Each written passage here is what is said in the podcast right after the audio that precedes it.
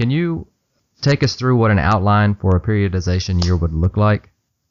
Yeah, definitely. Now I'll tell you what the one of the hardest things I've had to do so far in, in my my short career at this point is to try to build a high school strength and conditioning program from the ground up, especially from a programming standpoint, because there's a lot of variables involved uh, as far as class schedules, uh, multi-sport athletes, athletes that jump in and out of the program, uh, having optional points in the year.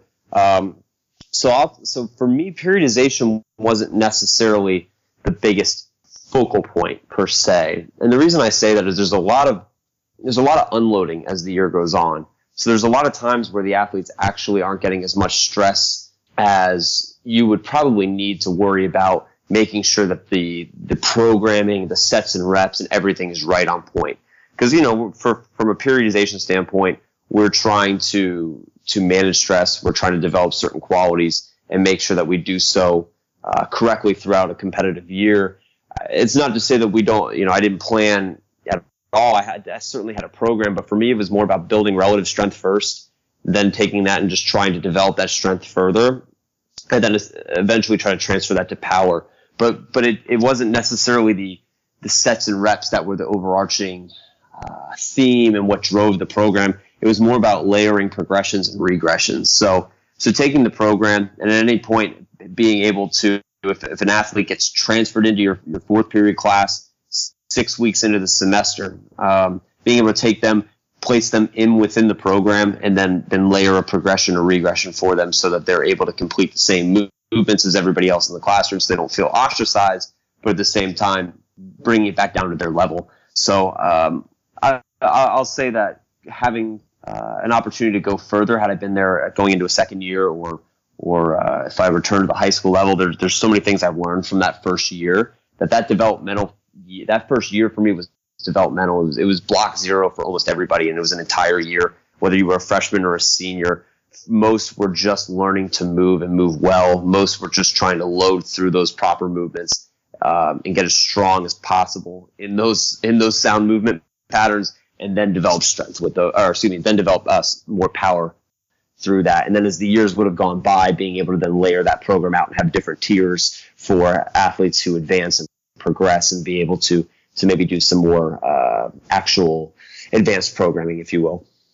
You mentioned on Twitter a a little while back that you were going towards simplicity more. Is was this did this come out of that process? Absolutely, and and already from past experience, just working as a, as a high school baseball coach who trained the baseball team throughout college uh, while I was in college. You, you learn that, that, that these young athletes, they're so adaptable, especially, uh, especially from a, from a nervous system standpoint. So they have this great window for adaptation.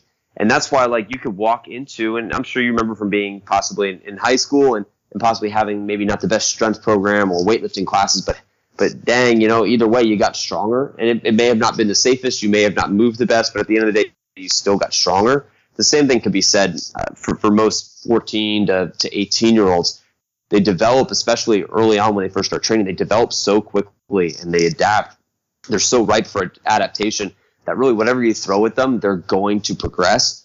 But but the simplicity, so that's the simplicity of the programming standpoint. But then let's just take that time since we know they're going to adapt either way, they're going to get stronger. Let's take that time to, to kill as many birds as possible with one stone. And so let's let's teach them how to move properly. And if we can do that, if they can move well on top of getting stronger, now we're really accomplishing more than than just you know your average program. We're actually doing more. We're, we're basically teaching. Uh, we're, we're having uh, improving movement literacy and then getting them stronger throughout the process. Um, so for me, it was yeah. Let's keep it simple. Let's just progress and regress movements as needed. Let's start them from the bottom, build them up, and then hopefully by the end of the first nine weeks, they're ready for a little bit more of an advanced programming. But really, even from a sets and reps standpoint, it can be pretty basic for a whole year, and they're still going to get uh, they're still going to see adaptation. So really, you're just trying to get the fundamental exercises down and then progress from there. Absolutely, yeah. It makes it sound so simple, and maybe it was too simplistic of a model. And like I said, if, you know, to, with an opportunity to go back to the high school level, maybe one day there might be some more advanced programming or things that I do. But at the same time, I saw, I saw success from from a movement standpoint and a strength standpoint in doing what we did. So we can only get better. I only hope that my programming can get better with the kids. but just knowing that we were able to develop movement and get stronger was was plenty uh, plenty for me. And so you mentioned earlier that you may have kids coming in and out of classes uh, throughout the year. So say you get a new kid in the new six weeks, and what is your process in dealing with what that player needs to work on versus what in the team setting? And so, do you have some absolutes that everybody does, and then you individualize from there, or how does that work? Yeah, definitely. I think that's the best way to look at it. So, kind of just bucketing everybody. So, starting with a giant funnel, almost, if, if you will, and bringing everybody into the program and knowing that no matter what, they're going to they're to need to learn my staple movements or our staple movements, and then taking those movements and, and as I carefully watch them, knowing what their individual needs are. But I'll tell you what, when when you get a kid that's 14 years old, a lot of them need the same things. Uh, we, we see the same same common issues. Um, not to say that, that some don't, you know, there aren't a certain percentage that fall out of that. And There's there are plenty that do, but the majority need a lot of the same things. They need to learn to move better. They they need core stability. Uh, they need to learn what what proper posture is, not only just standing statically, but they need to know how to then take that posture when it is sufficient and then make it more dynamic. They need to learn how to move their body in space. Most of them have have problems uh, or have difficulty differentiating between a squat and then a, a hip hinge and, and, what the pelvis and the, the lumbopelvic region is doing. So what the the lower back and the hips are doing. So if we could teach those things early on, and then over the course of uh, say six weeks. So for me, that was two cycles because we went in three week cycles. At the end of six weeks, I'd have a pretty good idea then if that individual needs something more specific than that a complete guess here, but most of the listeners don't have a strength and conditioning coach. Is there a way that you can try and convey this and just being a coach and being able to do this? Is it accomplishable? I think so, yeah. But but I think it's, it's more about at that point just stepping back and not trying to do too much. So if, if I was to, to take a, a high school coach and, and say, look, so you're, you're a high school baseball coach, you're trying to develop your own strength program let's make this as streamlined as possible. Okay. Understand that you probably either don't have a, you know, a, a strength training program in place right now at all, or it's probably something that you, you did the best you possibly could to come up with, but you know, there's some areas that we can improve upon. So let's just go ahead and just lay the foundation. What movements do you feel confident in teaching and what do you think you can competently teach to them? If you feel comfortable teaching a squat, then that's a movement I think we need to hammer. If you feel confident teaching a hinge, then we do that. If we can lunge, push, and pull, we have a pretty good program just right there. Start the basics and then build up. If you can do those things, the, the sets and reps, all, all that is, is going to be very, uh, is going to have very marginal significance compared to the big building blocks that you can establish. So don't, don't try to think too, uh, too advanced or, or way out of the box. Just, just go with the meat and potatoes and that's just teach your kids how to move um, and and you you know your way of doing it doesn't have to be the same way as the way you know I would do it or any other strength coach would do it. Do it in the way that you feel comfortable and confident in that the kids can buy into, um, and do it with conviction. And as long as the kids are, are in a safe position, they're they're not uh, risking injury, um, and you have a safe uh, a safe steady progression for them, then they'll be just fine. And you you will see development. You will see progress. Now let's talk about training with heavyweights versus training with lightweights and mini reps for forever.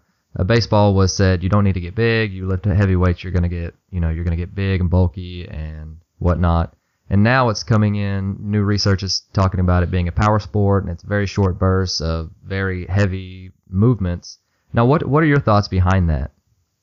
Uh, yeah, I mean, certainly um, that that's exactly the stigma that I grew up in. So I even when I was cut from the, the, the JV team my freshman year, like I said, and I went in and trained, I, I followed the same stigma and, and believed in just like everybody else that, that we can't get big and bulky or, or that we're going to get big and bulky if we lift. So got to go high reps and, and pitchers shouldn't squat and things like that. So obviously I think some, some better information has gotten out to most, most of the population by now. Still, yeah, I think it's, it's, it's vital to, to understand that, that baseball is a power sport. It's driven by power. So whether it's the actual speed of your swing and exit velocity that we're trying to achieve, or whether it's how fast we're, we're throwing a baseball. Um, the more force that we can put into the uh, that we can uh, put into the ground and then transfer through the rest of the body and then put out through whatever implement that we're using, whether it's a bat or a ball, um, the more likely we are to be able to actually exert power on those objects. So, really, to break it down,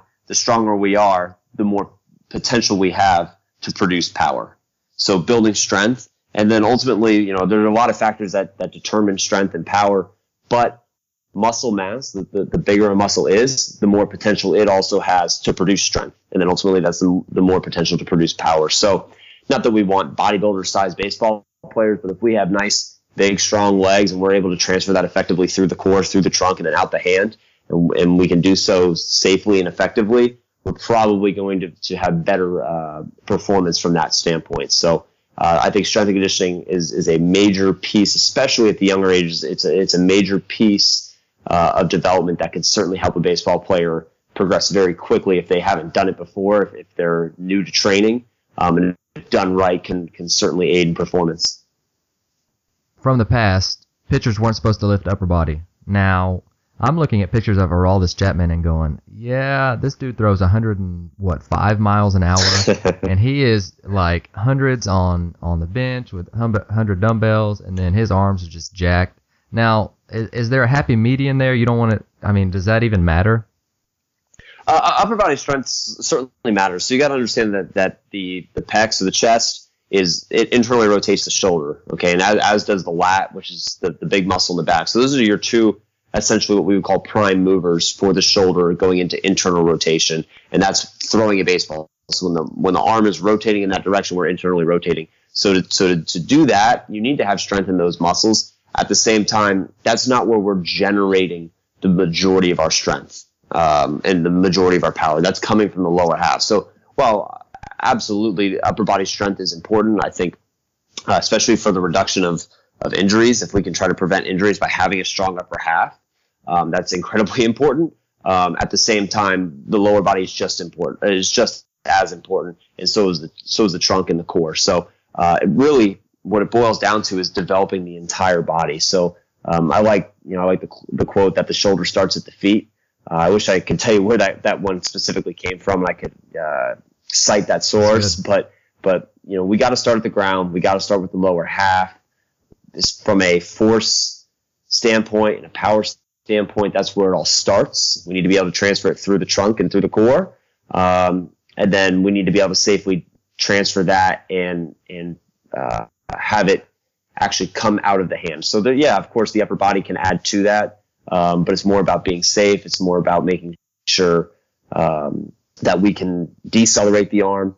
So upper body, upper body strength certainly is important. Everybody's going to do it a little bit differently. There, there's certainly people in our profession that have.